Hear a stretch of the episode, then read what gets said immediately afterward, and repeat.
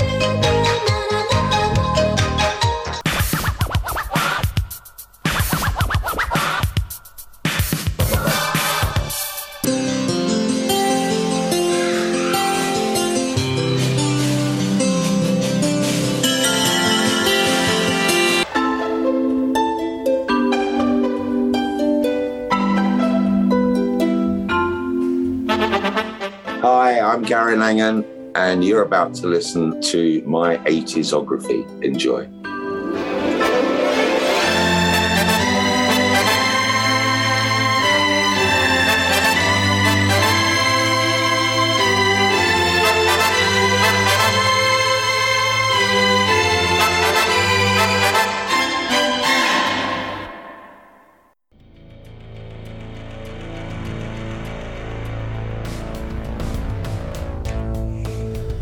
Welcome to 80sography in the second part of the interview with Gary Langan. Some really great stuff here about art of noise and also McCartney, John Lydon being annoying, a lot of rock guitar heroes. So I don't know why I did that. And loads of other stuff. There's also some really interesting um, stuff about a couple of court cases. There's the uh, Art of Noise ZTT one and, and, and later reference to the Spandau Ballet court case. Really interesting perspective from Gary on that one. So I don't know why I'm telling you what you're about to listen to anyway. It's like those American series where they, they trail the same bit of footage four times. Coming up. So anyway, coming up, part two of the Gary Langan interview. Enjoy. Part two of the interview is here now. 1984. Okay, let's go straight into 1984. And you go from being you've gone from being an engineer, mixer to producer, and now you're an artist with the art Yeah. of noise. How did you feel about making that shift? It wasn't a shift. It was the, the, the, the art of noise was a mistake because I had no intention ever of, I've never thought I'd ever have a band or be in a band. What happened was Trevor now given this cassette, this demo of, um, oh, actually, I think it was close to the edit, actually. I get confused with those two tracks. And um, he'd come back from New York, played it out in Danceteria, and it had been a complete and utter smash and success. And all these DJs were coming up to um, Blackwell saying, What the hell is this? Blah, blah, blah, blah, blah, blah, blah. And so he came back and he said to Trevor, Well, whatever you do, this is the first thing that, that you sign. So w- we signed this deal, the, the three of us, and, and Paul came up with the name. And it was JJ who finally got the name right. When when Paul came up with the name, it was the Art of Noises, plural. And it was JJ who said, Well, let's just call it the Art of Noise. Which is a brilliant name for a band and, and perfect for your band. You know, but they were a band back in the uh, 19th century. Ah, okay. It was an Italian band, and they were. Um, it was run by a guy called Russolo, an Italian chap, and he toured Italian villages uh, with this band that would bang things and hit things that you would find on a farm and things like that. And they were called the Art of Noises.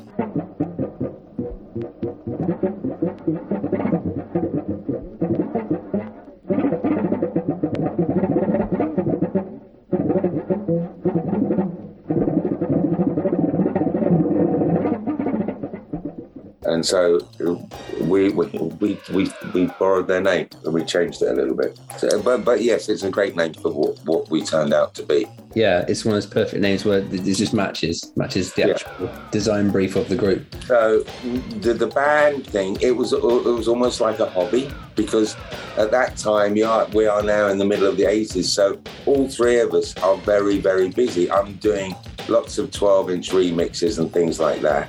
JJ's off and running, programming the Fairlight for various people. And Anne is out there doing magnificent arrangements for people. So the band, The Art of Noise, w- was a bit of a hobby. And what happened was that we signed and uh, well no that's not true this is not i've got this slightly wrong so blackwell comes back he says you got to sign so and because anne got oh that's right so we had a, a couple of, of, of, of demos and we got anne down and, and she put her nickname then became miss melody because we would have these odd odd tracks a- and Anne would come down and put all, all the top line on it. And so then we signed and then uh, we still only had one and a bit tracks and so obviously the next thing that was said was you've got to do an album. And it was at that point that I sort of realized oh my gosh I'm, I'm an artist. So JJ and I went to work and we put together the rest of the album off. But it wasn't an album it was an extend it was like a big 12 inch the first first we released. And there was a hoo-ha as to whether it was an album or it was a 12 inch we wanted it to be called a 12 inch and the powers that be in record company and above like british phonographic whatever they were saying well it breaks it doesn't didn't it's not it's not it's an album. And anyway it was a 12 inch. And um, it was at that point that i realized i was art, we were an artist but it was still it was still a bit of a hobby. It really started to hit home when we were becoming successful. And we were climbing up the charts and so we would have to go off and do all these radio interviews and magazine interviews and things like that. And it was starting to impact on on our day jobs. So wasn't we we it, it was a bit of a bind being an artist because we the three of us were actually doing really well with what I call our day jobs Mm. and it, it, this was now beginning to encroach upon that. And then we had a bust up with ZTT. I think we're going to get we'll get to that because that's a bit later, isn't it? Yeah, yeah, yeah. It's like, look, I, I, I, I had no, no, no dreams, no thoughts, whatever, of, of being an artist. But I, I realised there was a bit of me that was actually quite enjoying it. Like JJ and I love doing radio interviews together. We, we were brilliant at it. We really, really were. And so I, I enjoyed do, doing things like that. But it, it did get a little bit messy with ZTT a bit later. So was it? I, I take it, was a bit of a shock when Close to the Edit got top ten. Yeah. It's a great track, but it's an Yeah, you don't expect that to be a big hit, but that's, that's what was great about the '80s. You get tracks like that that, that, that found their place. Yeah, that was it. Have you, have you seen that Top of the Pops? I haven't. No, I've Oh, seen, go, the, go, seen the video. Go, go and find it. Go and find it. it it's hilarious. It's appalling. Next on Top of the Pops, a band who've got an album out you really must listen to, and from it, an excellent single. It's their debut on Top of the Pops too. We got them out there in recording studios, which is not easy, but they're here now. It's the Unfolded the Edits. It truly is appalling. Okay, so yeah, we're, we're zooming up the charts, okay, and we get off the top. We get off the top of the pops. Well, there's a bit of me that's going. I don't quite believe this. Here's a program I'd watched, you know, from the age of I don't know, 11, 12, 13, sort of thing. And now I'm about to appear on it. Um, well, we had no idea what we were going to do. Not a clue. Not a clue. The three of us, not a clue. So ZTT, in their infinite wisdom, employed a stylist to, to dress us, which was hilarious. And what we were going to do was, uh, oh yeah, so we, we turn up on the top of a pop studio, and so there's a there's the three of us set up on this little stage. Or, or, or I, I've got a I, I've got a little console. JJ's got a, a Fairlight, and Anne, Anne's got another keyboard. None of it is obviously plugged in, and um, obviously that there's no there's no history to it, so nobody knows what we're going to do. Neither do we. so literally, what the director did was got one of the cameras and, and locked it off in the middle of the studio and, and set it and put it on wide angle and literally just locked it off.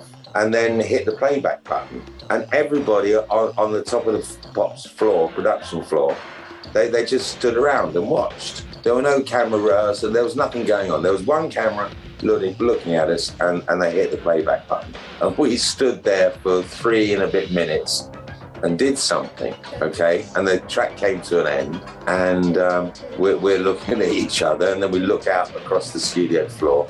there are all these production guys, all with headsets on, and they're all holding their, their head.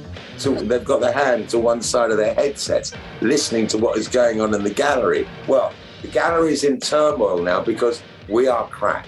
we are absolutely rubbish. All right. And so Is it because what you're doing, or because you weren't doing anything? I mean, what was the? we weren't doing anything, and what we were doing was rubbish. So it, it was it was double rubbish, if you like. Um, so out of desperation, because this would have been this would have been the Tuesday, and it was recorded. No, this would have been the Wednesday morning, and it's recorded Wednesday afternoon and put out Thursdays, if I remember correctly. So they could there was they couldn't get anybody else in, so they had to go with us. All right. So I think I've got this right. We were the first band to actually play along to their video, not not not the record. And, and so to cover their asses, okay, the, the production team went and got the video and they played the video and we did absolutely nothing again. And but they could now cut between the video and us on, on, on stage, which saved the day. It was um, it was appalling, absolutely appalling. The bits of you in the Top of the Pops performance are the best bits. The bits you actually see, in I, the, I, if that's what you want to call them, yeah. the least worst bits. Yeah. Yeah, best of the worst bits, yeah.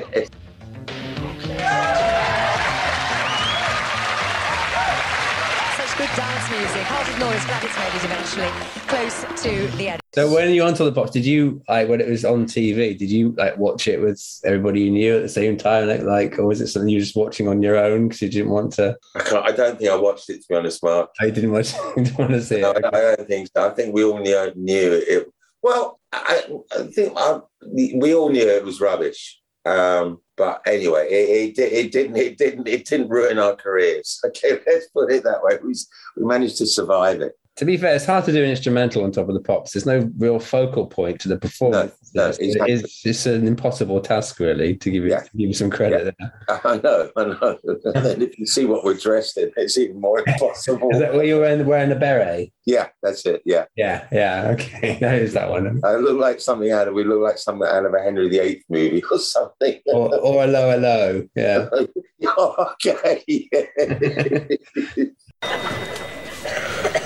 I was pissing by the door.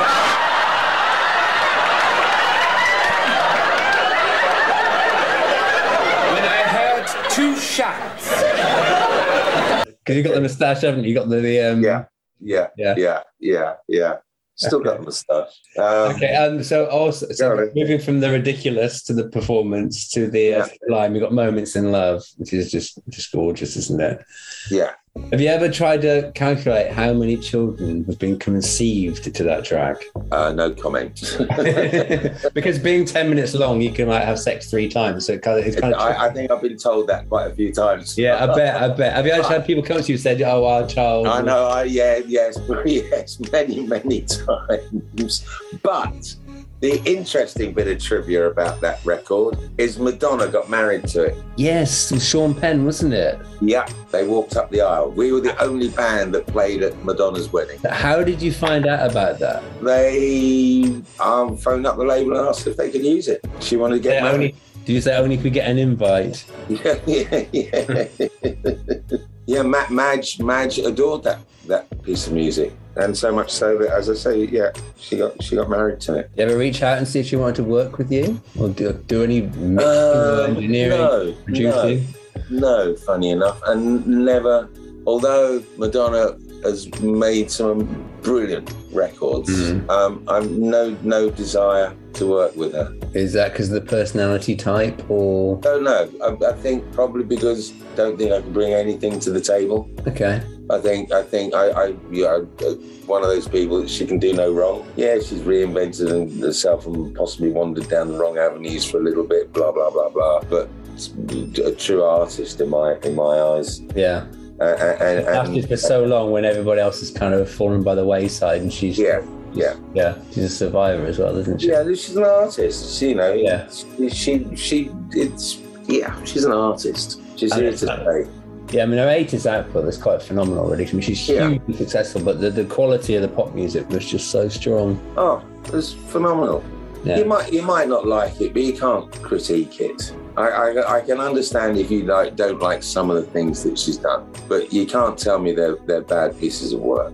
No, not at all. Anyway, I mean, Moments in Love. I mean, it stands out on the album because this this there's, there's lots of like like the drums are a lot seem to be the focus of a lot of the tracks on the album. And then you've got this beautiful kind of Well, mellow kind of vibe of this track. Was it? This, I mean, did it come out of nowhere as a song? It came out because it's a cliched again. So we'd finished well what we thought we thought we'd finished the album, and then then uh, Trevor and Blackwell turned around and said, "Well, you need a ballad." Even the art of noise need a ballad. yeah, it's true, true. Well, you need a ballad. It's not an album until we got a ballad. An instrumental ballad. How interesting. Yeah. Yeah. So had the riff.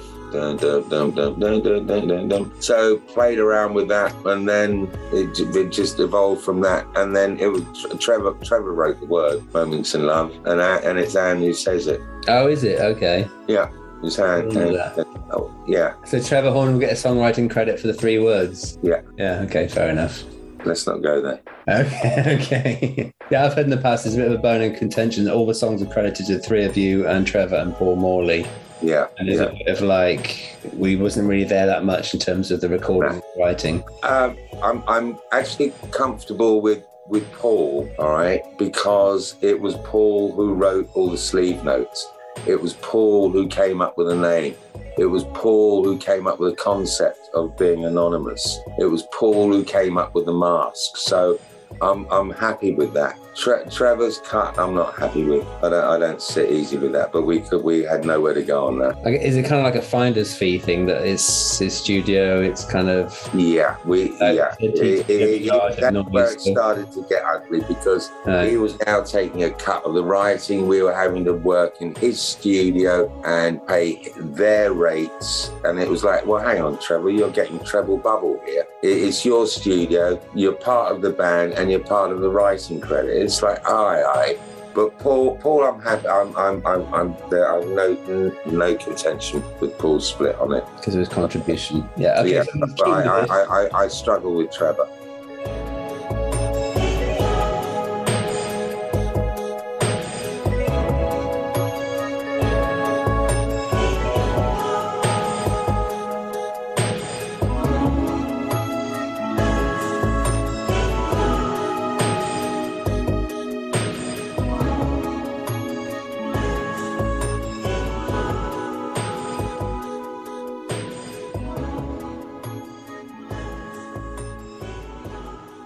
Nineteen eighty-five. Sure, we'll keep with this because we're into 1985, and that's kind of when when you kind of made your split from ZTT, right? It was in around this That, that was a real rock and roll moment. We literally Yeah. walked out of the studio. At we what point was this? We were just down tools. Well, what, oh, it, it, it, it's it got really messy. I, I I left the band before. All right, um, I I sort of it wasn't going right, and so what what what had happened was that we were at number eight in the charts, yeah, and uh, the, our contract had expired with ZTT, and we were on appalling money financially. It was okay when it was a hobby and it didn't impact on our on our day jobs, but as I said earlier, it was beginning to severely impact on our day jobs. I was having to turn down stuff because there was art of noise interviews to do and things like that, and we were out of contract. And uh, Jill just sent us an email saying, uh, by receipt and return of this email, we take it that you have agreed to the next three years or whatever, the extension in, in the contract. And I, I, I sat down with, with the other two and I said, look, I don't know about you, but I'm, I'm losing money here, you know, and I'm, I'm losing work and uh, there's not enough coming from this art of noise to to um, sustain me, to put it bluntly. So I, I said, I think we should go and find another deal because she'd missed, Jill had actually legally missed the, the re-signs. We were, we were free of a deal. We were, we were, we were free. And I pointed that out to the other two, and I thought they were with me and had agreed that we should go and have a chat with Jill and tell her that we're, we're, we're not happy with what you're offering and we're going elsewhere. And I thought the other two were behind me. Little did I know that Jill had infiltrated them and ma- managed to persuade Anne and JJ to stay. Okay, so I went into this meeting thinking the three of us were going to leave, and Jill fired me from my band. She fired me right there and then in front of everybody. You're not needed anymore. Okay. Is that immediate? Yeah, as of this second, because we were out of a deal. I had I, I had nowhere to go. I had no, no, I couldn't say anything. The other two behind my back had agreed to to re-sign to Jill. Okay, so they continued the band. Yeah, Who are you more angry with? You're more angry with the, the, the members of the band, or are you more angry with Trevor and Jill? I was just I was beside myself to be honest, Mark. I I, I was I was just angry with the whole whole scenario. I, I absolutely, you know, yeah. I was I was furious about the whole thing. I was furious about what Trevor and Jill had done. I was furious that the other two hadn't been loyal to me. Yeah. So anyway, so there was a bit of talking. So anyway, I, I went back. And um, and at this point, ZTT were doing a night at the Ambassadors, uh, a, a theatre in London, and they were going to put on a, a night at the Ambassadors, and it was going to be all all of ZTT. And it was while we were prepping that show in the studio that I, and with the help of a lawyer friend, pointed out the errors of their ways. That we were at number eight in the charts. We could go to any major label in this town and pick up an amazing deal that would allow us to carry on with our day jobs, have a have a, a good financial deal with a label, and do the art of noise. And they saw that, and that night we literally just left everything in Sarm Sarm West Studio One and, and walked out about six seven o'clock in the evening and never went back. And then, and then, then we and we had a guy who was looking after us, a Welsh guy. Oh, was friends with Elvis Costello and all that. Oh, God, Dai, Dai Davies. So we we'd signed with Dai, and at that point, Jill issued an injunction on us and literally went to every major label and put the fear of God in them and said, if any one of you sign this band, I shall see you in court. And everybody Warner's, Sony, BMG, blah, blah, blah, blah, blah, blah, all ran a million miles from us. Wouldn't touch us. with a Were you, were you technically out of contract at this point? Yeah, yeah. we So were- how could they, what would they be able to sue? because she she she was going to argue that we weren't out of contract, and it would have been for us to prove that we were. So the onus was she had put the onus on us to make make the proof, and so no nobody wanted to touch us. They knew what Jill was like. They, They'd seen seen seen seen what she she was capable of, and so we we had this injunction slapped on us, and so for a year uh, we couldn't do anything and it got very frustrating because we got as far as number eight and there were other tracks and da da da da da, and we had nowhere to go. So we bit the bullet and, and we fought her. We took we took her into court, and thank heavens we'd won because if we'd lost, I would have been bankrupt. We would have all been bankrupt. And we won, won, won the court case, and the injunction was overturned, and she was we were awarded costs. So you basically called their bluff because there's no way they were going to win that court case. It's just whether or not you had the, you know, you're going to go to that much trouble to prove it. Yeah, but ca- calling Jill Sinclair's bluff is very dangerous. Really was dangerous, and it came down in favour of us. And so we we were free, and um, and then we met Derek Green, who used to run A and M Records, and he'd started his own label that was going out through Chrysalis called China, uh, and he he got he he got us one hundred percent as a band. He he had a vision for us, and it was it was Derek who came up with the idea of doing the collaborations. Right. We'll get to that. Okay. So, so I assume you you had a lot of sympathy with Holly Johnson when he had his court. Oh God, yeah, yeah, yeah. Did you ever speak to him about it? No, um, it, it's an un, you know I, I worked a lot with Holly. you know, i- in the past. I, I, I, I, I did Holly. I took Holly out on tour a couple of times. So Holly, Holly and I are kind of good friends, but no, we don't. Neither, neither of us talk about the ZTT days. It's too painful. Yeah, because ultimately it's a shame because when that when that place was was happening, it, it was it was such fun. Mm. Be hanging around. It was all it was so buzzy. There was the Frankies, there was us. You know, there was this um, um, Andrew Poppy. There, there was all this contention with the Frankies not getting play. There was a huge buzz going on around around us and around the whole thing. Yeah, it leaves a bit of a bitter taste in my Yeah, it just seemed like a sad way to do business. So, so how? Uh, what was your relationship like with Trevor Horn from that point? Was it like a non-relation? Yeah, I didn't mix with Trevor for quite a few, quite a while. Yeah, we had to let quite a bit of water go under the bridge.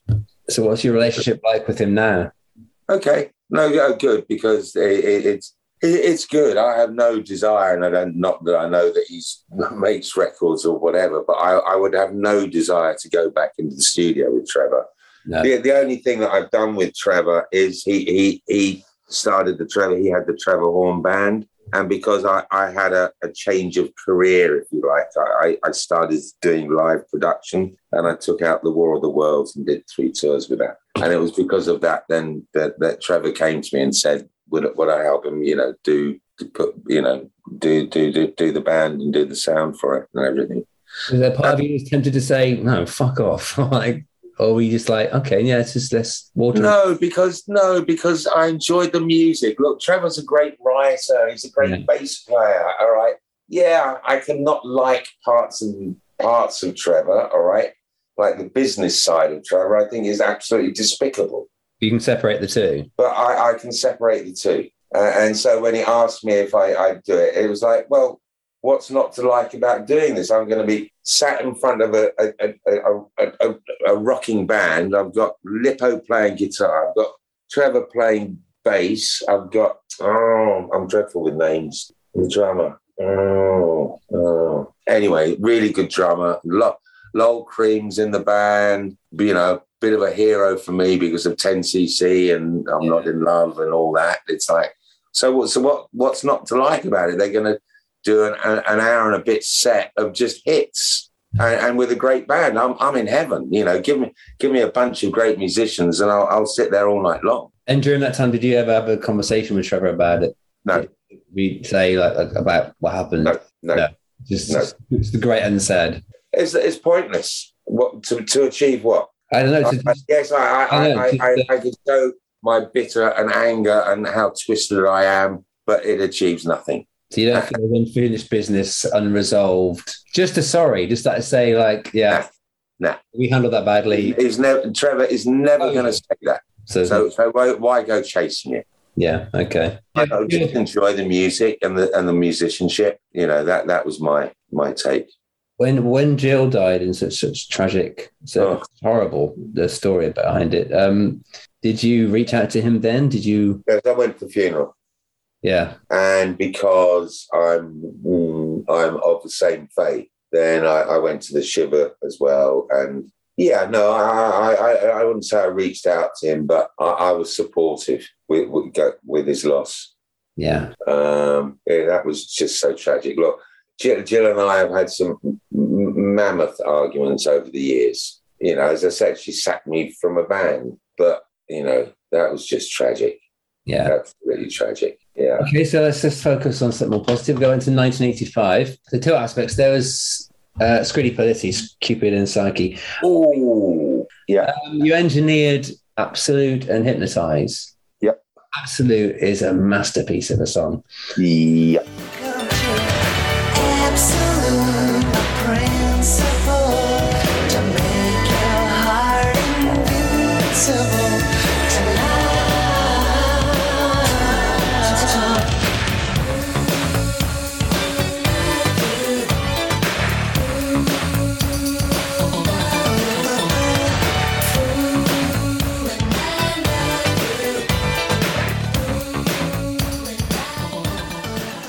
You also do the 12 inch mix of it as well. Yeah. Ooh, love you. Ooh, and I love you.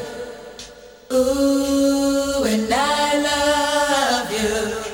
wanted to hear the B-side for B-side So you're, you're, you're recording the basic, the actual song that goes on the album, and then you do a 12 inch mix. What is the, because because often you do a 12 inch mix of somebody else's song, yeah, that's already been. Yeah, it, it's torture to have to do a 12 inch mix of your own work if that's where you're aiming. Yeah, it's like, what is the Yeah. process for that compared to just Oh. being a song to do a mix of? why, why is it so hard? Uh, it's just hard work because you've poured it, you've done all the, the passion and you've given it all on, on the first go, and now you've got to rip all that up and, and start again.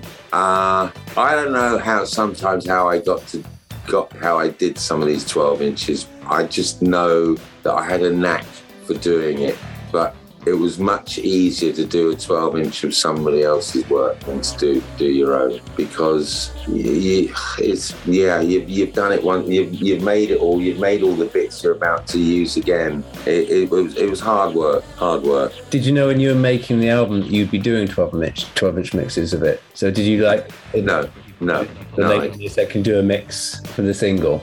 yeah and, and you and then you get asked well we're going to need a 12 inch it's like oh really can't you you know they're saying in their breath well actually it's cheaper for us to ask you to do it because so It's that, that consolation. It is a great mix. thank you it's a, it's a great track Oh, it's a brilliant song. Absolutely brilliant. It's just yeah. I mean, the whole album's great, but I mean, I just I just particularly love Absolute. It was uh, yeah he's got a funny voice on him and the, he, the, the, the, the vocals are never loud enough i don't think in the mixes He's got kind of a light kind of theme. yeah it was like, it was like cotton wool it was Yeah. his voice is like cotton wool and it would be like floating on the on a cloud i used to think and uh, the, there was always an ongoing battle between green and i about the, the lead vocal level he wanted it quieter i wanted it louder Yeah. but, but the other thing about, about working with, with, with Scritti is I got, I got to work with a, a, another hero. I got to work with Arif. Yes. Uh, and, and, and, and he was just um, gorgeous to work with. It was like working with your granddad or your uncle, your favourite uncle. You know, I'd sit next to this guy and I think, oh my lord, the records, the things you have done, you, you, you, you, you're a hero.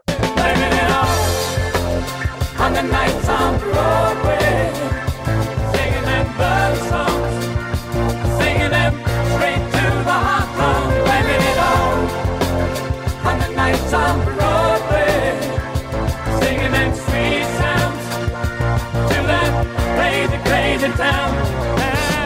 So What you learn, what you learn most from working with him? I didn't. We didn't spend enough time together, to be honest. Um, it was. Ju- it was just an absolute pleasure to be in his presence, to be honest, and, and know know what this this chap had, had, done throughout his life. But uh, it was. I and I really really enjoy. I, I enjoyed doing Swift or working with them, and, and they, they. I think they did a gig. Or Green did a gig about two weeks ago, and I couldn't couldn't get to it at the Shepherd's Bush Empire. I tried. I tried to go, but anyway, yeah. So, Scritti Politti. What year was that? 1980. 85. Okay. So there's a lot of mixes in 85. So like you did a single mix of Wide Boy when at Kershaw. So I remember liking had that album as well. The Pleasure Fix extended mix of Welcome to the Pleasure Dome. In song and in dance, I express myself as a member of a higher community. I have forgotten how to walk and speak. I am on the way toward flying into the air, dancing. My very gestures express enchantment. I feel myself a god. Supernatural sounds emanate from me. I walk about enchanted, in ecstasy like the gods I saw walking in my dreams. I am no longer an artist. I have become a work of art. Welcome to the Pleasure Dome.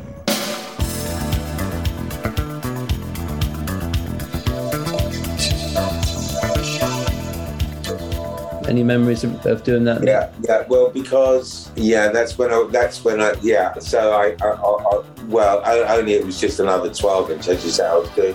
Lots of 12 inches at that time. Um, it was just, you know, Trevor just threw it out. You know, Trevor's nickname for me was Cocky. because I, I was I was I was too cocky sometimes, but it, it was to our advantage most of the times. Otherwise, some of the some of the things wouldn't wouldn't happen. So it was like cocky. Would you do a, Would you do me a twelve inch? Well, Trevor only had Lippo do one and whatever whatever do one. Yeah, but I'd like you to do one. Yeah, all right, okay, come on, I'll do it. So it was a bit like that. My my, my favourite twelve inch that I did was uh, with Billy Idol. Yes, that's a good one. Flesh for Fantasy. Yeah, yeah, I think that, that, that I think that's to be honest, I think that's really very very very good. Why? What What is it particularly about that 12 inch mix that you like? It encompasses it's it's very respectful of the seven inch, but it pushes that whole thing a lot lot further. Um, I was very confident when doing doing that. Um, I, it, it, it just clicked with me, and I, I, I was able to really take it take it to a, a new level. It, it was a really good 12 inch.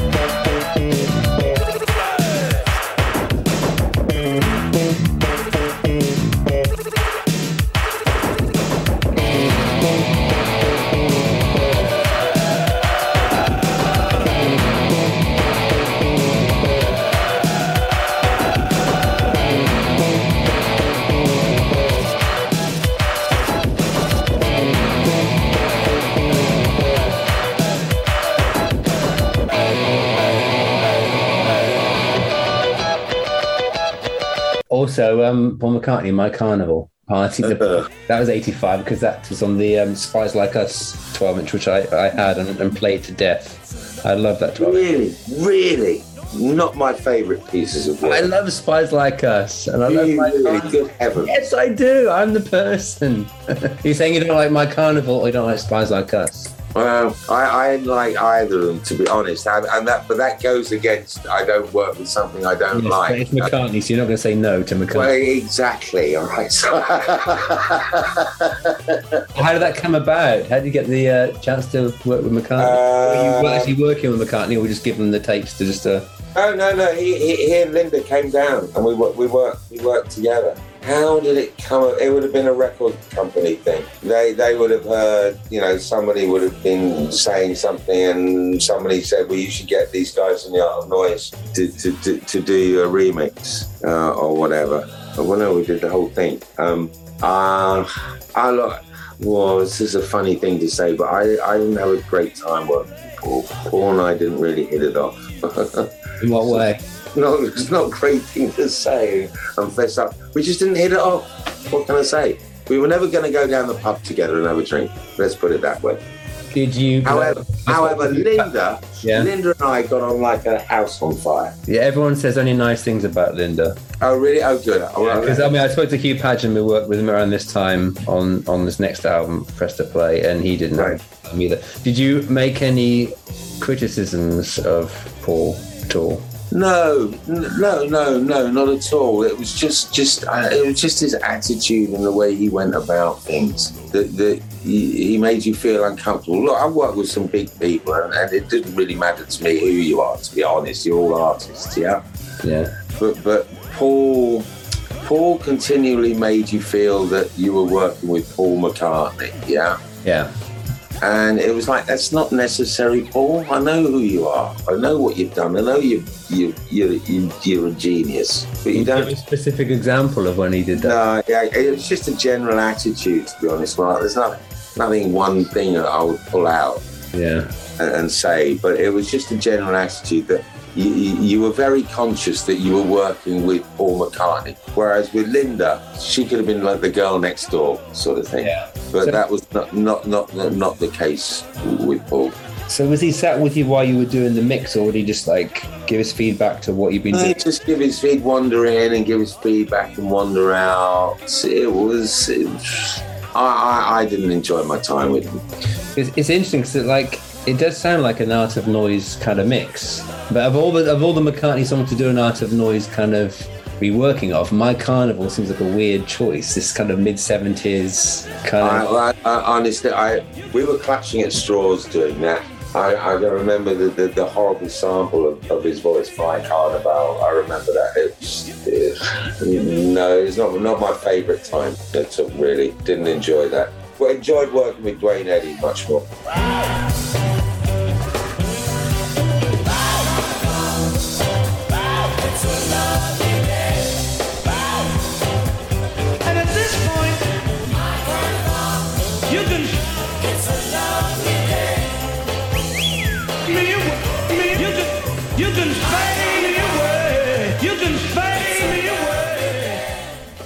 1986. So in 1986, the second Art of Noise album, In Visible Silence, which I bought at the time when it came out.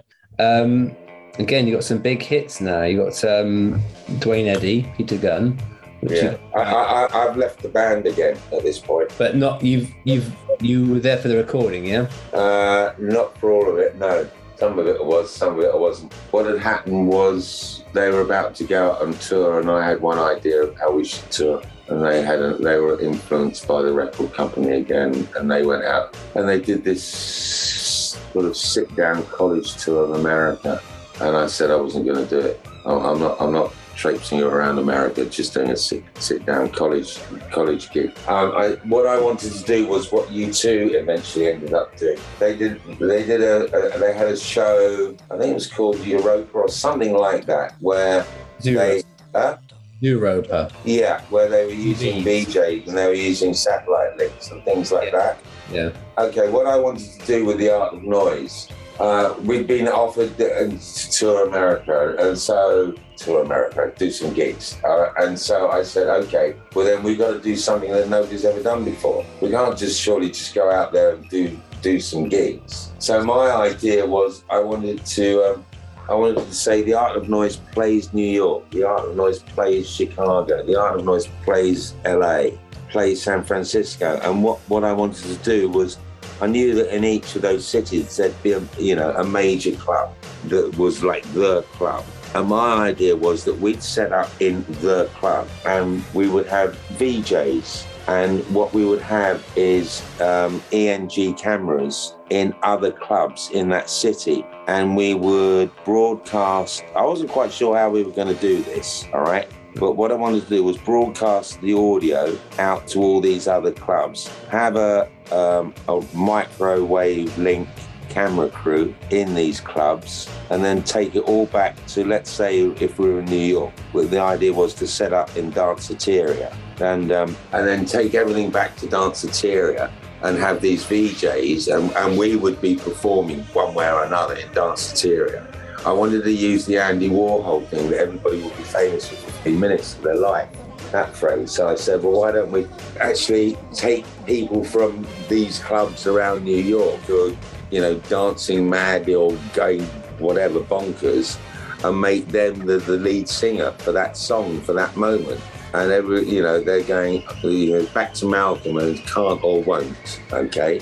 And, and they and they were going, you can't do that. And I'm going, what do you mean you can't do that? Why don't we go out and get sponsorship? Why don't we get Panasonic to sponsor all, all the technical, the visual technical side of it? Why don't we get Technics da and all, all this? And then people were going to me, you can't do that. I, I said, okay, well then I don't want to do it, and, and, I, and I, I left them for a while. And then, uh, then the, the whole Duane thing and the Tom Jones thing came about, and then I, I went back again. Once I had more hits. yeah, yeah, yeah, yeah, yeah. yeah. your your your career as a producer kind of stepped up at this point, didn't it? Because you you got producer credits on on several albums, including Through the Barricades, Spandau Ballet, with Yeah. the um, title track, which is one of their best songs. Yeah. Yes. Where love is gone. She says it must be youth that keeps us feeling strong. I see her in a face that's turned to ice. And when she smiles, she shows the lines of sacrifice.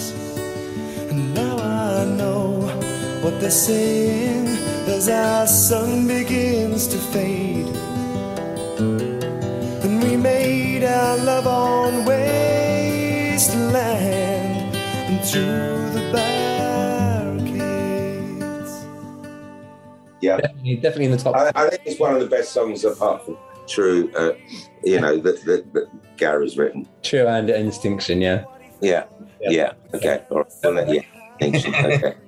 So when you're when you're stepping up from being an engineer to a producer for the same band, Yeah. I imagine this kind of, the analogy would be like in in football or soccer, where you Yeah. the coach and now you're the manager, or you're a player and then a manager. Like, Yeah. do you have to earn the band's respect to be the No. producer? No.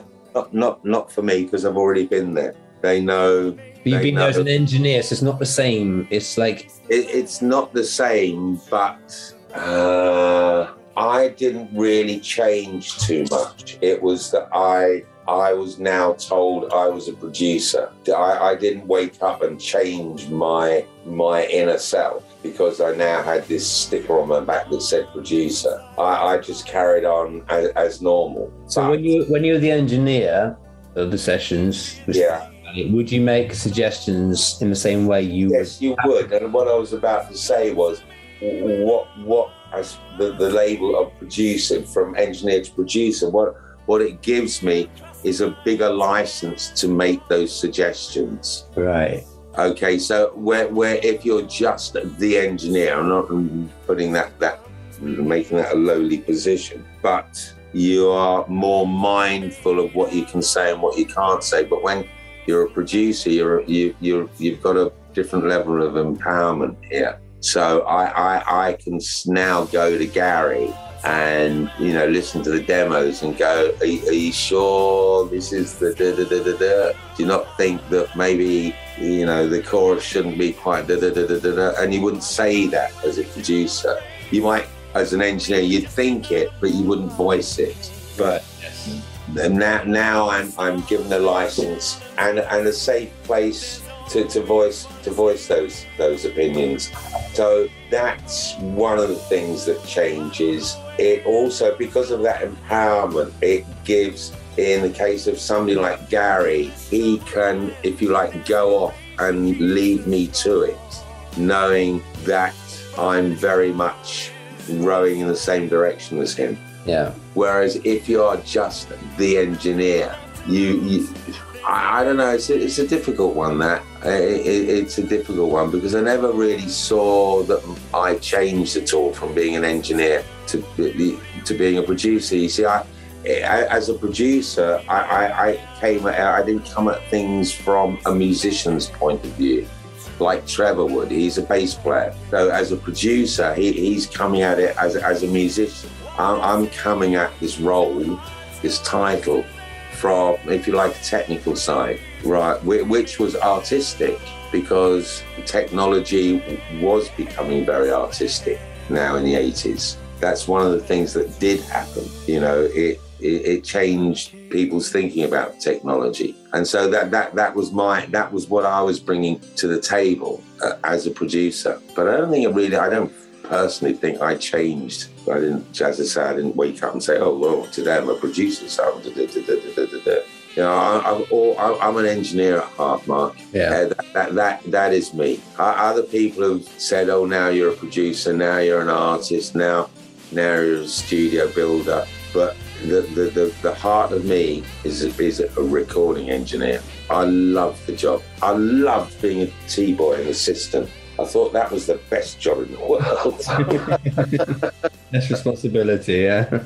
Well, because I, I, I got it. I got it. I, I, I it, it, it goes back to this whole thing of when I was describing to you my relationship with Trevor about not speaking and thinking about what the person might be going to or going going to next. And if you're a good assistant, and man, I've had some bad ones. If you're a good assistant, you're you're you're one step ahead of me. If I'm the engineer and you're my assistant, then you should be one step ahead of me. You should know where I want to go, what I want to do next. Is that true of an engineer to a producer? Yes, I think so. That's why Trevor and I were, were so good together because I we knew where we were going without saying anything. But I, I, for me, I can trace that right back to learning how to be a good assistant engineer, Right. and that's why I got to work with some great engineers uh, along my way because because I was good at it. I was reliable. I was hundred percent. 1987. Okay, right. Into 1987, you produced Public Image Limited with Happy or Happy question mark? Or was it that? Is it? Come on, it was an ooh or an ow. You were saying. No, that was an ooh. Oh, okay. Got Had a few out, if you had a few ouchy moments. Yeah,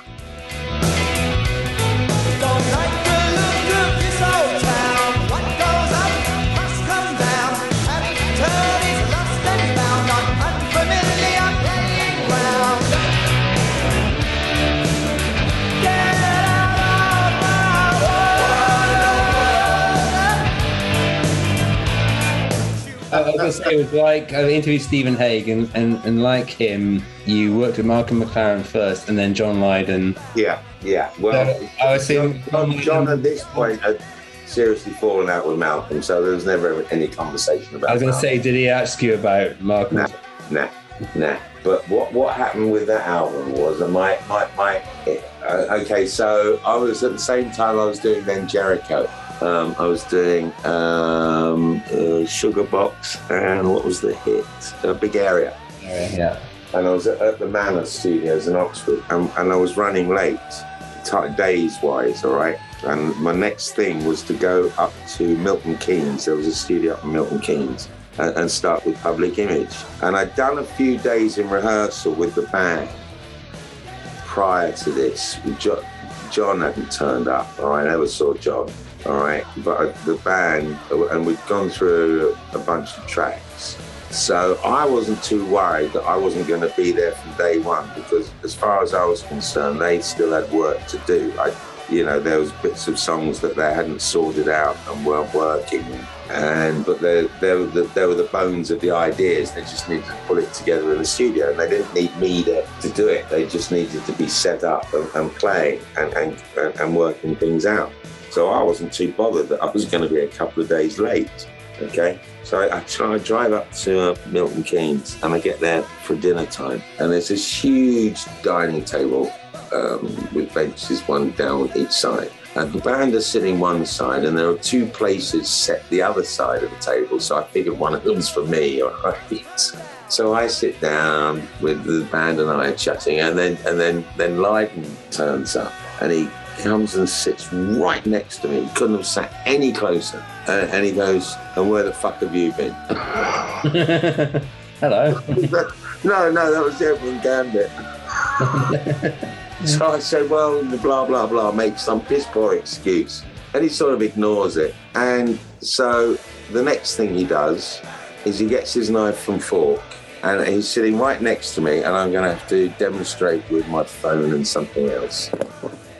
And he does this. This is knife, his knife and fork are on a really big table.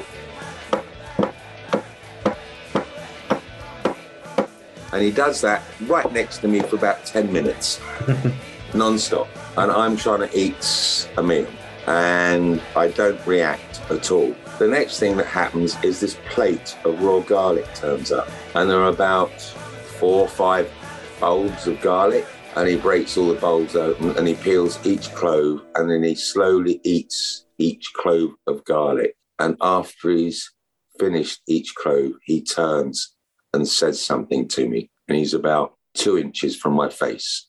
you can imagine what his breath smelled like. You just want you just wanted to vomit. And that that was my that was my introduction to Mr. Lydon. That's a lot of trouble to go to to annoy somebody, isn't it? Yeah. Yeah, eh? but John, John will do that. John will do that. Now, because I didn't flinch or bat an eyelid, I I I, I won. If You wanted respect because you stood up. Yeah. Yeah. Yeah, yeah, yeah. Until until I wanted to put female backing vocals.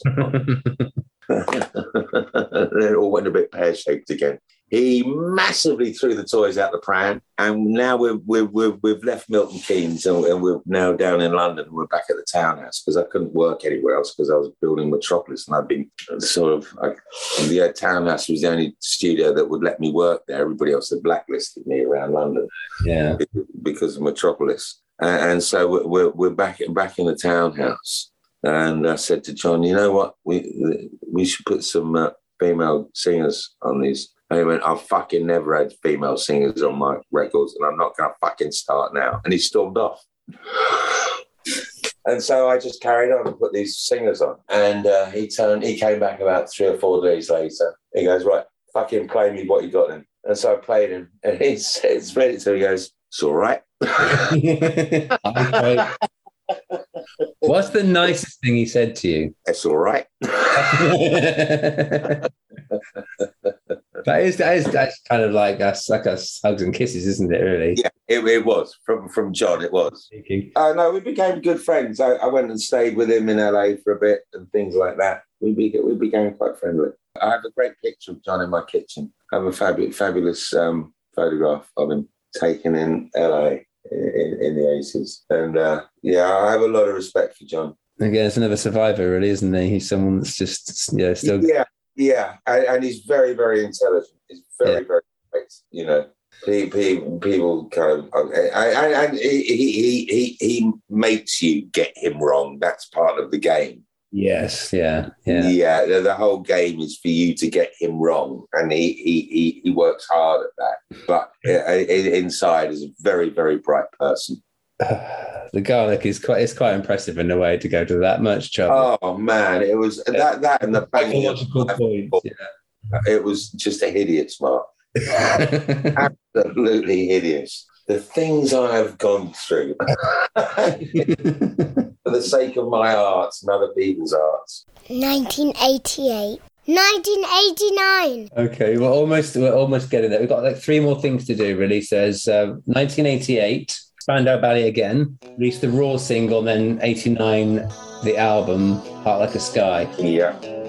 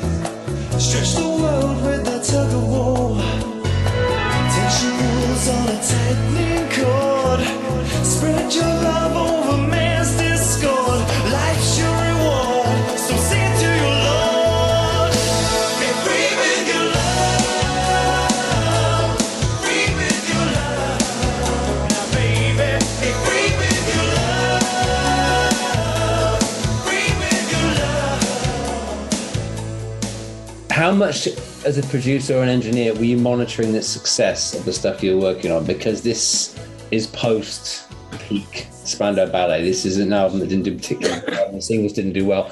When the first single from an album doesn't hit the top 40, are you aware of this? Are you concerned or are you already moving on to the next project? I, I, we, I knew that we were over the crest. There were other things that were going on that had started when finishing off through the barricades.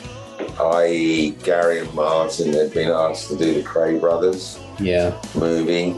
Um, and Gary was beginning to get a little bit tired of having to be the sole writer. And there were other things going on in his personal life.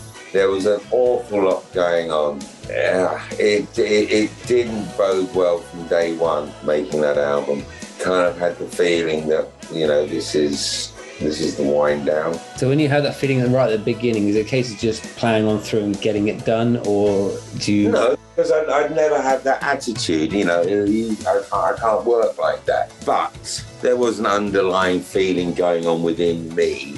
I, I, I- don't know about the others because, you know, they was starting to rub a bit within the band, and Gary wasn't turning up, and I was doing things and just getting on with it. And spirits weren't great within the band, and so it was it was a bit like pushing pushing a rock up, up a hill, to be honest. And Gary was spending more and more time away. Martin was and spending more and more time away because they were going back to acting school and things like that. Because the, the Kray Brothers movie was going to be it was going to be it. And so, yeah, in Gary's head, what, what album were we on with Spandau? I don't know. Is this album five, four, five? Uh, must must It's got to be around. Huh? six or seven, I would say. On them. Oh, six or seven maybe. Anyway, yeah. So the, the prospect, because you know, the, both he and Martin started out as child actors, yeah, like they're in Grange Hill and things like that, and adverts, and and so he was, he was, you know, inside Gary, he always wanted to be. He wanted the other thing he wanted to be was an actor, be recognised as an actor, uh, and so the the prospect of the Kray Brothers movie, making and making it with his brother was greater, I think, than doing a seventh Spandau album. Yeah. And and so it, it, ju- it just got it just got really really tiring. You know, Gary would he'd be gone for a week, and so I'd just carry on. I'd got the songs, and I, I, worked with what I'd got, and then Gary would do that awful thing of he'd come back into town, and we'd sit and go through things, and he'd just pull it all apart. And I'd say to Gary, "Well, this isn't on me. You can't you can't you can't bugger off, all right." And, and, lead me to it, and then come back and pull it to bits. That's not how the game goes. So is that why it took us so long? Because the, the single, the first single came out September '88, and the album didn't come out September '89. Yeah, it was because it was one step forward, two steps back all the time. Yeah. And somehow we got to the end, but it it was a shame because of of, of you know we'd had so much fun and joy making through the barricades. You know, every day of that album was an absolute joy. Even having to go over to, to Dublin every weekend and routine them because they were doing a tax year. Yeah. So, so where do you where do you stand on the recent like court cases they've had and Well, that that that, that came back to bite me because I lost I lost my friendship with Tony. you sided with Gary over that? because because because they were wrong. They were they, it was so so wrong what they were arguing. What had happened was right back in the beginning when it was obvious that Spandau Ballet as a band were going to be successful. I, I remember being because I was engineer. I did engineer the first one, first first and second album, not all of the bits, but quite a lot of it. And people were saying to Gary, "Look, this isn't going to be healthy. You are going to be successful." You know, they knew it. You know, that you know, record company, they knew that if they pump more money into this and get everywhere, it's, it's going to be a goer. So they would say, look, Gary, it's not healthy that you're the only writer because come success, there's going to be a terrible financial imbalance. You know, you, you, you need to kind of somehow sort this out. So Gary's take on that was voluntarily, nothing written down. He would give, I think it was something like a third of his publishing every year. He would put it into the band account to, to level things out. And it was never written down, but it was something that was always done. And then when it got to the end of Heart Like a Sky and, uh, and, and it was all over, Gary stopped making that payment and they didn't like it. And so that's where the court case started from. And then because they had to formulate an argument, because that wasn't very good, because there was nothing written down, then they came up with this argument that Tony was saying that, well, if I wasn't the lead singer, then these would never have been a hit. So therefore, you owe me. And you can't have that because if that be the case, then every guitarist, every bass player, every whatever could retrospectively go back and sue the sue the writer. And so I was then asked by Gary Martin to be an expert witness and explain to the judge, Lord Justice, I can't remember his name, um, which was a frightening thing to have to do. That this was this argument was was twisted and wrong, and that you, if you find in favour of, of Tony and the others, then it will mean that every writer in, in every band will be completely petrified and worried that every member of that band is now going to come back and sue him for, for, the, for the publishing. It doesn't work like that. You're in a band. Somebody writes, somebody sings, somebody plays bass, somebody does this, and you're a band, and it's the collective. And you would think, And, look at the way and think, well, for, for all the peak years, we were getting a third of the publishing of songs we didn't write. So they did pretty well out of it. Exactly. You've got your ex girlfriend that sings an uh, does an important part of Poison Arrow and doesn't get a penny. Yeah. Yeah, really contributes. Yeah. And yet they want a third of the publishing. Yeah. Yeah. And so, and thank heavens for the industry that Lord Justice, whatever, found in favour of, of. Now, unfortunately, it, you know, those sort of court cases are rather expensive because you have to employ Queen's Counsel and blah blah blah, and it bankrupt Tony, and he lost. And then they were given leave, leave to appeal because it was a test case that nobody had ever brought this argument into the court before. It was deemed a test case, and they were given leave uh, to appeal the whole decision. And so they went and found legal aid and took it back into the High Court a second time. And they lost the second time. And after that, Tony Tony wouldn't talk to me. He deemed it to be all my fault, which was a little unfair. You, yeah, you did the right. But it's all resolved now. Yeah, I, I bump, bump into Tony on, on, on some of the, the touring circuits, and it's okay now. But it, for a little while, it was really not nice between Tony and I and the other members of the band. Such a sad end to the band after producing such, you know. It was just sad because you know we we it, like if it wasn't for gosh if it wasn't for Tony I wouldn't have it, well if it, if it wasn't for Spandau then I wouldn't have met my wife and had my family because it was it was it was Martin's wife Shirley and and it was Pe- I was working with Pepsi and Shirley and I did it did a couple of singles with them.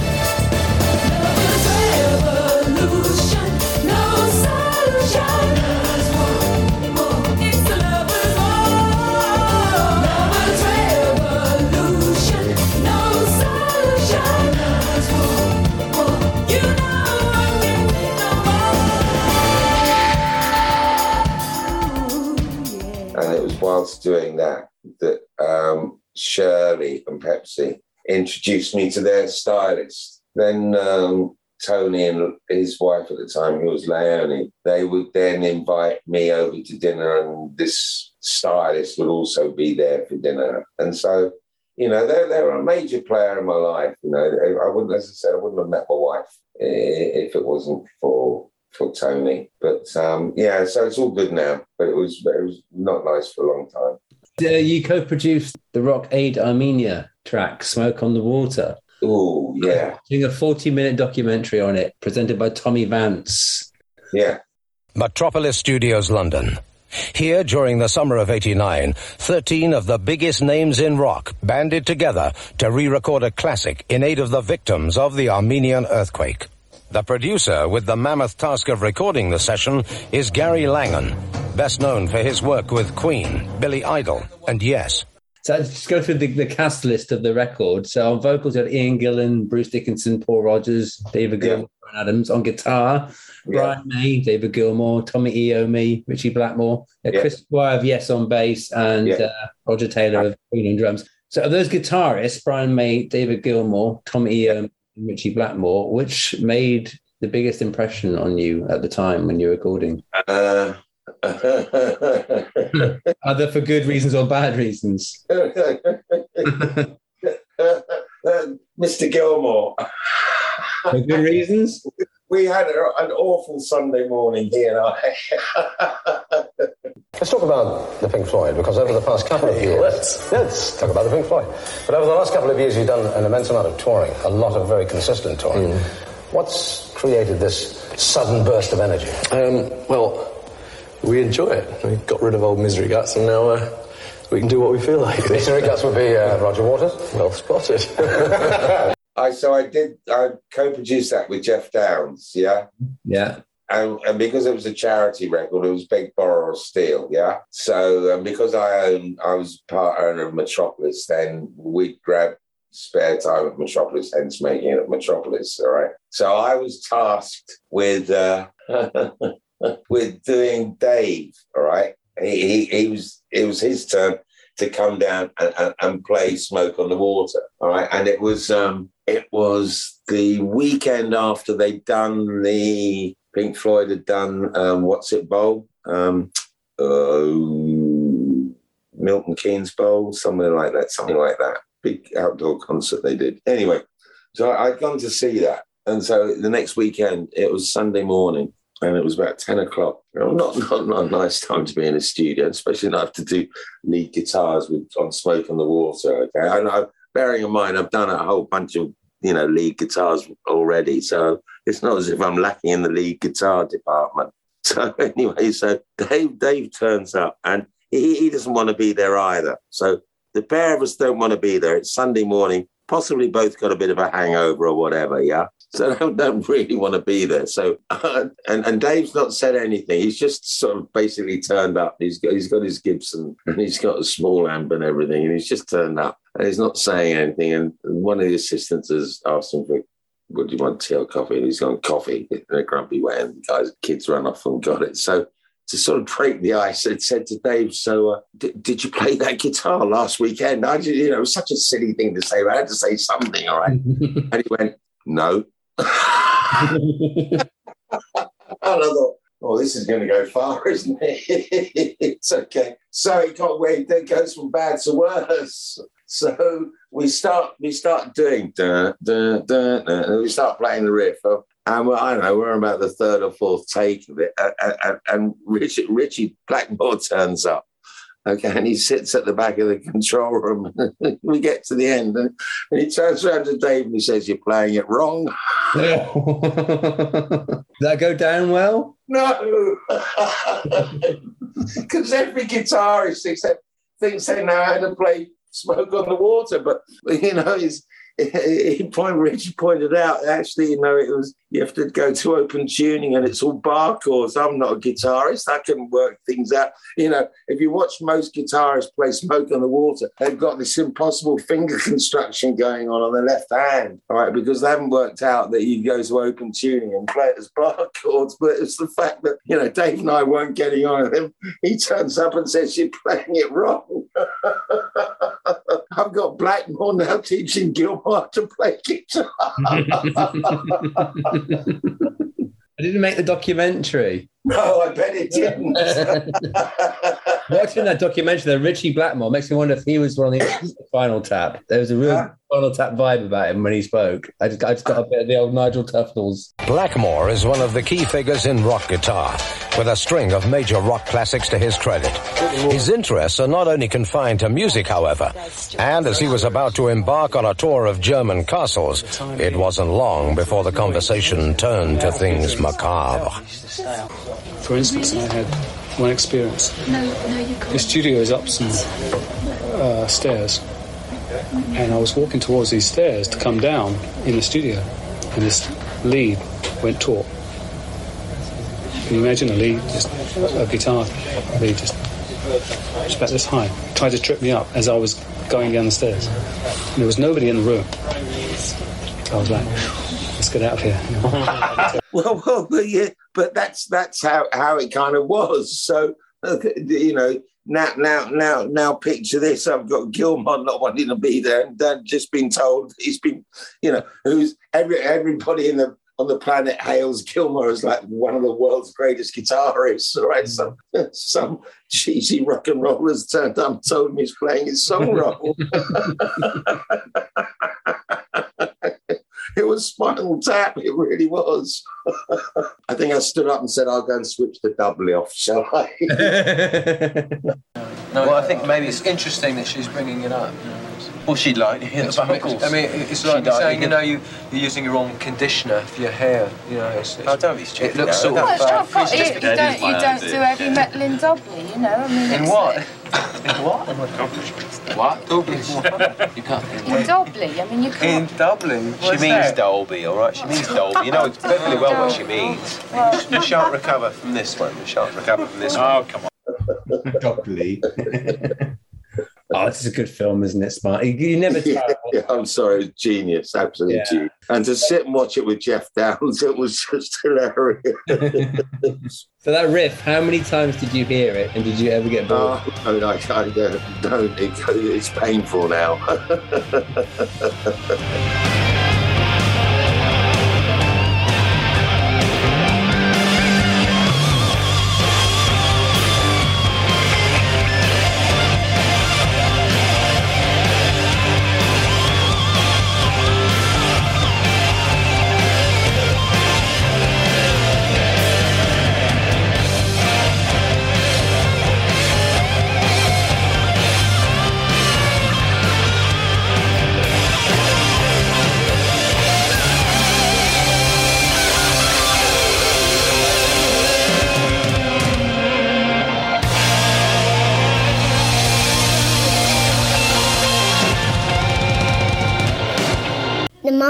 My 80sography quick fire Mound. All right. So, song you think should have been a bigger hit that you're involved with Oh, what that I've done? in the 80s? Yeah, you're involved with. Oh, blimey. The one that springs to mind for me One, is one that got away. yeah, ABC SOS should have been a massive hit. That that that should have yes, it should have been a massive hit. You're right. Um, oh, it, it's a shame. Um, we've all got them albums that just never really made it out of the studio. Never never got into the shop. I I, I made I, this. I, I this this will be my album that you know that you're talking about, but it was never released, so it doesn't quite fulfill your your category. I, I made an album with a chap called John Carin, who in fact ended up being Dave Gilmour's um, MD and Roger Waters' MD and Kate Bush's MD. And he's actually, you know, a very nice chap. And we made this album in New Orleans, and I had it was a great band. I had John wrote all the songs, and and this band was put together around him. And I had Daryl Johnson from the Neville Brothers on bass and vocals. I had, oh, see, I'm dreadful with names. He was the guitarist. He was, out, of Linda Ronstadt's band. Damn, his name will come to me. And then I had uh, Sterling Campbell on drums, who ended up being Bowie's guitar uh, drummer. And so I had, had this amazing band. I was in an amazing studio in New Orleans making the most beautiful album that I'd ever worked on and made. It really was. It was truly beautiful. Um, but we never got to finish it political reasons, which I don't want to go into. But it's a shame. So Did it ever get released? no, it never got released. It never got released. Find it on YouTube or anything like that? No, no, no. I, I have a copy and John has a copy, and that that is it. And I see Jo- it, it's very sad. We end, the pair of us ended up in tears. To be quite honest, Mark, it was it was tragic. Um, but what, what things that I've done that I thought should have been a hit? No, I don't. To be honest, Okay. I think everything that I have done has had the success, if you like, that it deserves. Okay. So if it wasn't a great success, you know, okay. So I go back to the ABC Beauty Stab. I, I, I think it's a shame that, that that was not buried, but it wasn't helped to be the success that it should have been. I think that that's the album because there's some wonderful stuff on there. Again, again, Anne did some beautiful arrangements. Yeah, it should have been a bigger hit. And as you say, SOS was a fabulous. It still is a fabulous song. that I possess. Let's match their money with our own finesse. Why should we ever have to settle for less? Why does this message always have to be?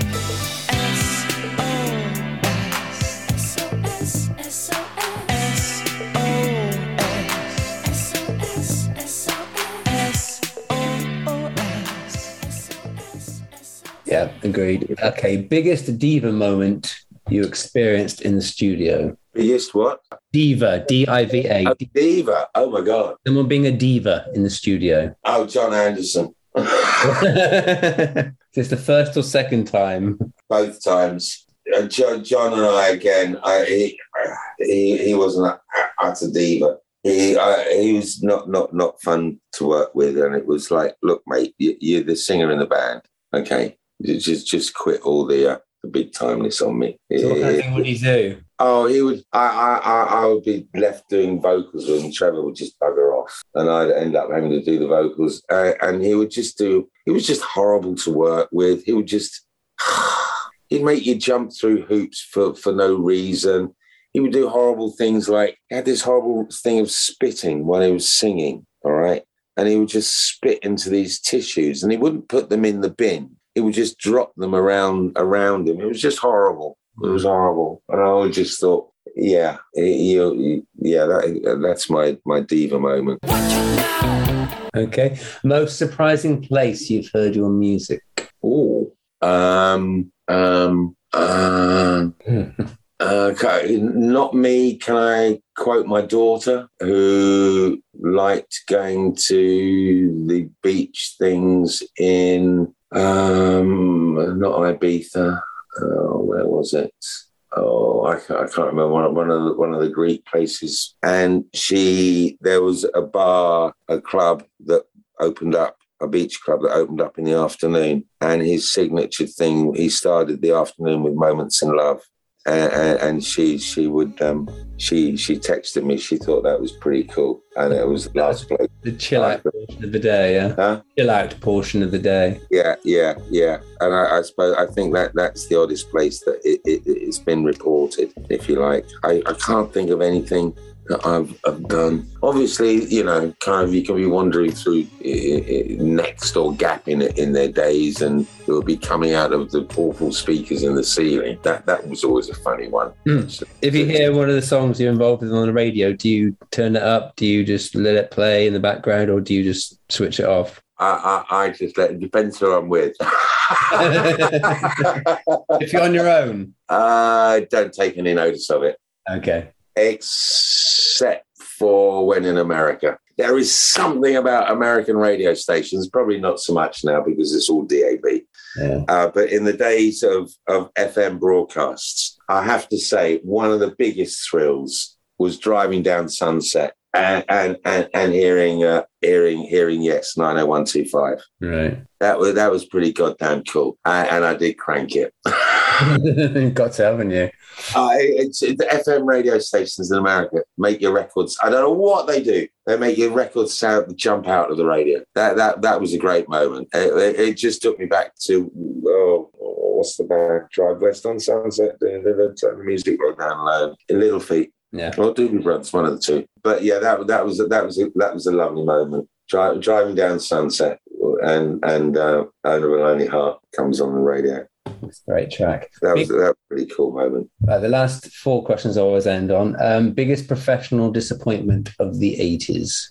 professional. Oh, okay. I, I, I think working with your heroes is always a bit dangerous. For the most part, it, it's worked out, but there, and I'm not going to name names at this point, but there was a certain musician who I idolized as a kid. And if it wasn't for him and his band, it, it would. It was one of the reasons why I wanted to make records. And I, I got I got to work with him, and I discovered that he had habits that I didn't enjoy. And it was a real disappointment. It was a real letdown. That's intriguing. Uh, habits is in um, what? Drugs. Drugs, okay. Drug- Drugs and alcohol. And is it the kind of person you wouldn't have associated that with? I had no idea. I, I didn't give it a thought. But then when I realized that this person spent most of the day not comatose, but bouncing from, you know, off the scales, off the walls to half asleep, then off the, it, it was just, it was just, and that he, he being a party to one of the albums that, that I, I had grown up listening to. And, then- to work with him, it was, um, it was, a, I was just disappointed. And did anything come of it? I mean, we did it still get released? Yeah, they they had their biggest American hit. That was in the 80s. Yeah, so you can put two and two together on that one. I, will do that. Thank you. Um, your best professional moment of the 80s, a single moment. Get getting a Grammy. That's pretty good. Yeah, that's a good one, isn't it? Yeah. But but but because I've uh, because I'd fallen out with the band, okay. For the second time, obviously the art noise. I, I'm now in Munich and I'm making through the barricades, okay.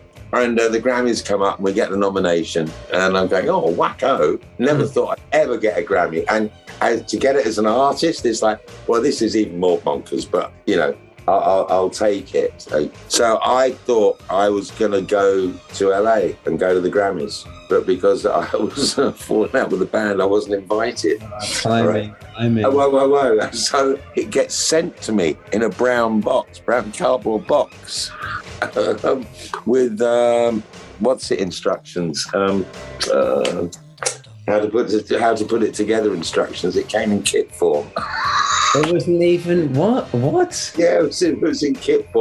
Had to put the bass together and had to put the horn on top of it and everything. Okay. Didn't even assemble it for you. No, no, it came in kit form with the instruction manual in Korean. It, with the instruction manual in Korean or Japanese. on one of those like ticker tape pieces of paper, yeah? Oh, that takes a shine off it a little bit. Yeah, it? yeah, yeah, yeah, yeah. But but to make up for that, bless them, Spandau, we did this whole fake Grammy ceremony in the bar of the of the Munich Hilton. Nice, that's nice. Then you got you got the Spandau Ballet to give you the award. Yeah, yeah, yeah, yeah, yeah. And we kind of had mock photographers and all that. You know, we That's good. That's good. That's a special moment, isn't it? Yeah, yeah, yeah, yeah. No, so you know, so from from what could have been a bit of a sad moment, we turned it into a Salvaged it, yeah. Okay. The Eternal Jukebox. I have a thing called the Eternal Jukebox where you get to keep three of your songs from the 80s. Everything else gets wiped. And three songs that you worked on in the 80s would you keep for all eternity? Uh, I would keep It Can Happen from 90125. I think that's an amazing piece of work. I would take I Love You, Miss Robot from the Buggles album. And I would take Moments in Love. can happen to you. Happen to me. It can happen to everyone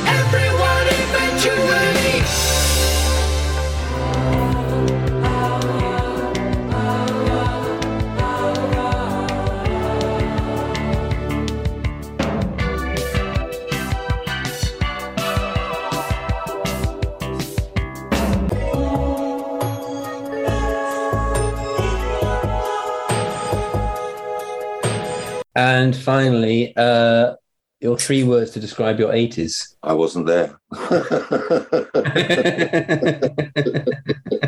or, or was I there? was I there? Excellent. Uh, Gary Langan, thank you for your 80sography. Well, that was a lovely Monday evening. This is the end of the interview. Thank you very much. So thanks very much to Gary for a hugely entertaining interview. We'd love to do an audio commentary with him in the future, so hopefully uh, we'll set that up if uh, he's interested. Also, thanks to the great drummer and listener Steve Barney for making the introduction. Thanks, Steve. And if you want to get word out to uh, anyone else, feel free. That goes for anybody, actually. Maybe maybe you're an Asda delivery driver and you do drop offs at Billy Ocean, or, or you're Billy Idol's chiropractor, or you live next door to Bobby G of Bucks Fizz. Yeah, imagine. Anyway, all help, as always, gratefully received. Speaking of thanks, have new music that's underneath me as I speak. Rather nice music, quite cinematic. Courtesy of listener Thomas Mulcahy. I hope I've got your name right, Thomas. Please let me know if I haven't. Uh, and you can uh, find out more about his music at thomasmulcahy.bandcamp.com. That's T O M A S M U L C A H Y. So thank you to Thomas for a metaphorical sonic kick up the arse which I needed. Hopefully the audio quality has been slightly improved. Um, what else? Oh, I'm also on Instagram now for what it's worth. My wife said I should get on Instagram, so uh, so go and check that out and follow me, and I will I will follow you back. Uh, I always have ask guests if they have any cool pictures, and um, it's a good place for them. So at the moment, I haven't got much up there at the moment. Getting the time with everything, yeah. Uh, I got the Carly Simon picture with um, the German guy from Tangerine Dream going through the lyrics for the German version of Kissing with Confidence.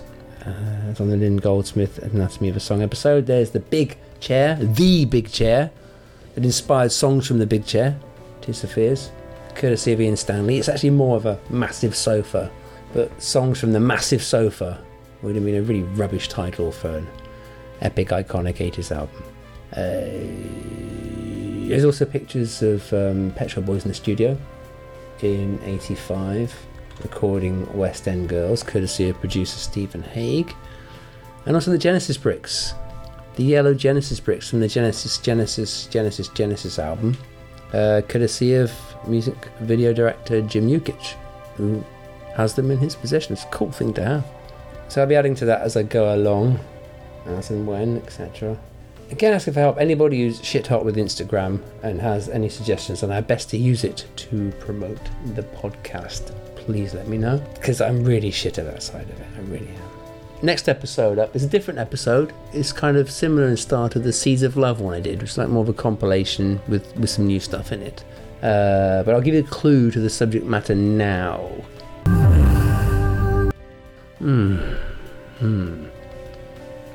And to end this episode, another interesting little oddity from In Visible Silence, the album by The Art of Noise.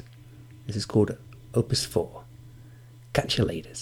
No sun, does. No sun, no sun, does. No sun, no sun, does. No sun, no sun, does. No sun, no sun, does. No sun, no sun, no more, no sun, no new, no sun, no more, no sun, no new, no sun, no more, no sun, no new, no sun, no more, no sun, no new, no sun, no more, no sun, no new, no dawn, no more, no sun, no new, no dawn, no more, no sun, no new, no dawn, no more, no sun, no new, no dawn, no more, no sun, no new, no dawn, no more, no sun, no new, no dawn, no more, no sun, no new, no dawn, no more, no sun. No proper time of day.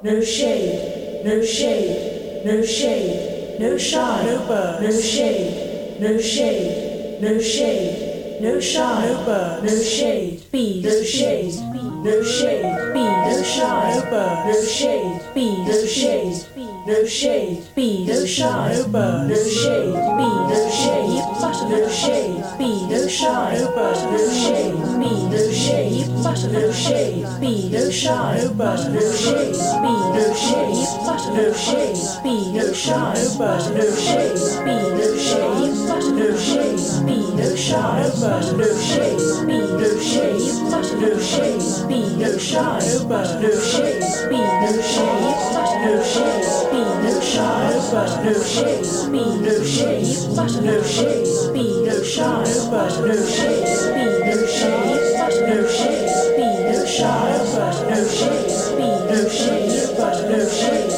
bees, no shine, but no shade, bees, no shade, but no shade, bees, no shine, but no shade, bees, no shade, but no shade, bees, no shine. November.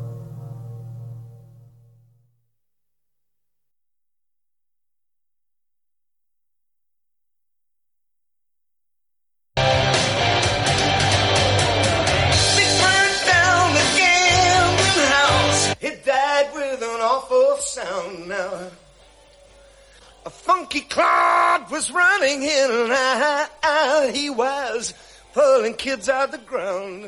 Flawless. When it all Well, was almost. over, had to find a place to swear.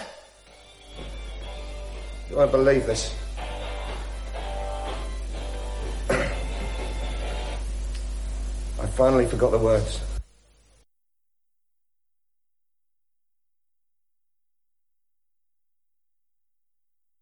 Excellent, thank you. Thank you so much for doing that. It's been brilliant. It's so right, entertaining. It's been a fantastic chat. Sorry it was the three hours. Okay, I don't know whether it was supposed to be, but I, I listened to some of yours and they're not kind of as chuckly as uh, how we've been this evening. So I don't know. no, it's been perfect. So thank you so much for doing it, Gary. Uh, I'll let you know when it's all edited and that. Yeah, you, you're. Um, I tell you, the, the one I, I really liked um, was. Um, I see one. Uh, maybe I've got dementia or something. I don't know. Um, what's his name from Tears for Fears? Keyboard player. Oh, Ian Stanley. Oh, he Uh, uh, Ian Stanley. I, I, that was great to listen to. Like that one. He was really funny, really honest. He yeah. is so funny, Ian. yeah, no. I've had I've had some some great times with him. how do Um, you how do you know Ian? How do I know him? Because oh, I did I did a lot of mixes. It, like, it goes into the nineties, I guess, and probably later. I did a Natalie Imbruglia track for him. I, Okay. did, I did a couple of other things. I met him because I worked with Chris Hughes, who's somebody else. But you've interviewed Chris. Yeah, haven't you? Chris. Yeah, yeah. Okay, so I, I, you know, Chris did a did um, a solo album called Shift. Yes. Right. I, I, I did a few mixes on that for him, and then he became god godfather to my daughter. Oh wow. Okay. And and so because of Chris, then I met Roland and I met Ian, and we all became friends. And uh, and then I ended up uh, doing mixes for Ian when when he sort of it's when Tears for Fears stopped, and it, Ian became a producer by himself. Are you still in contact with them all? Uh, I still speak to Chris. Um, Ian, I haven't spoken to till he went. That's why it was lovely to listen to your podcast Yeah. because I hadn't I hadn't heard Ian's voice or anything since. Because literally, he did. He just up he upped down tools and went to Ireland Yeah. Uh, and, and started a family in Ireland. And that was the last I heard or saw of him until until your podcast. Yeah, I was amazed when like, I even got an email response from him because I knew he's, he didn't like talking, doesn't do lots of interviews. So to actually get him to respond, I thought getting him a response saying I don't want to do it would have been brilliant. You know what I mean? So actually, No, getting, he- he's, he's lovely, Ian. I, I, I, I like the, fit, the fact that he's still bitter that he'd given Chris a chunk, a chunk of the. Yeah, I know, that's the kind of thing you don't say, do you? Don't say like, yeah, no, no, but he, he, Ian Yeah, I would. loved that interview. He, he would moan about it every day, every day. about it. but in a loving, but in a loving way. Yeah, yeah, yeah. It didn't seem bitter. It didn't seem angry. No, I, I, I did. I did have a big long chuckle when he got to that bit. It was like, "Oh, Ian, you're not still going on, are you?" Think how much money that song's generated. It'd be a oh, I know, I know, I know. It's, uh, hey, uh, that that that that's another masterful piece of work. Yeah, and, he is so right. He, he he compliments Chris because I to this day, if anybody said to me, "Oh, we need a shuffle groove," I would go go see Chris Hughes. He is your man. Yeah, He, he will get you the best sitting groove, the best best pocket. perfect example, isn't it? Rule the world because it's just, Oh, huh? all we need the song on top of it because it's all Yeah. with that. With that Yeah.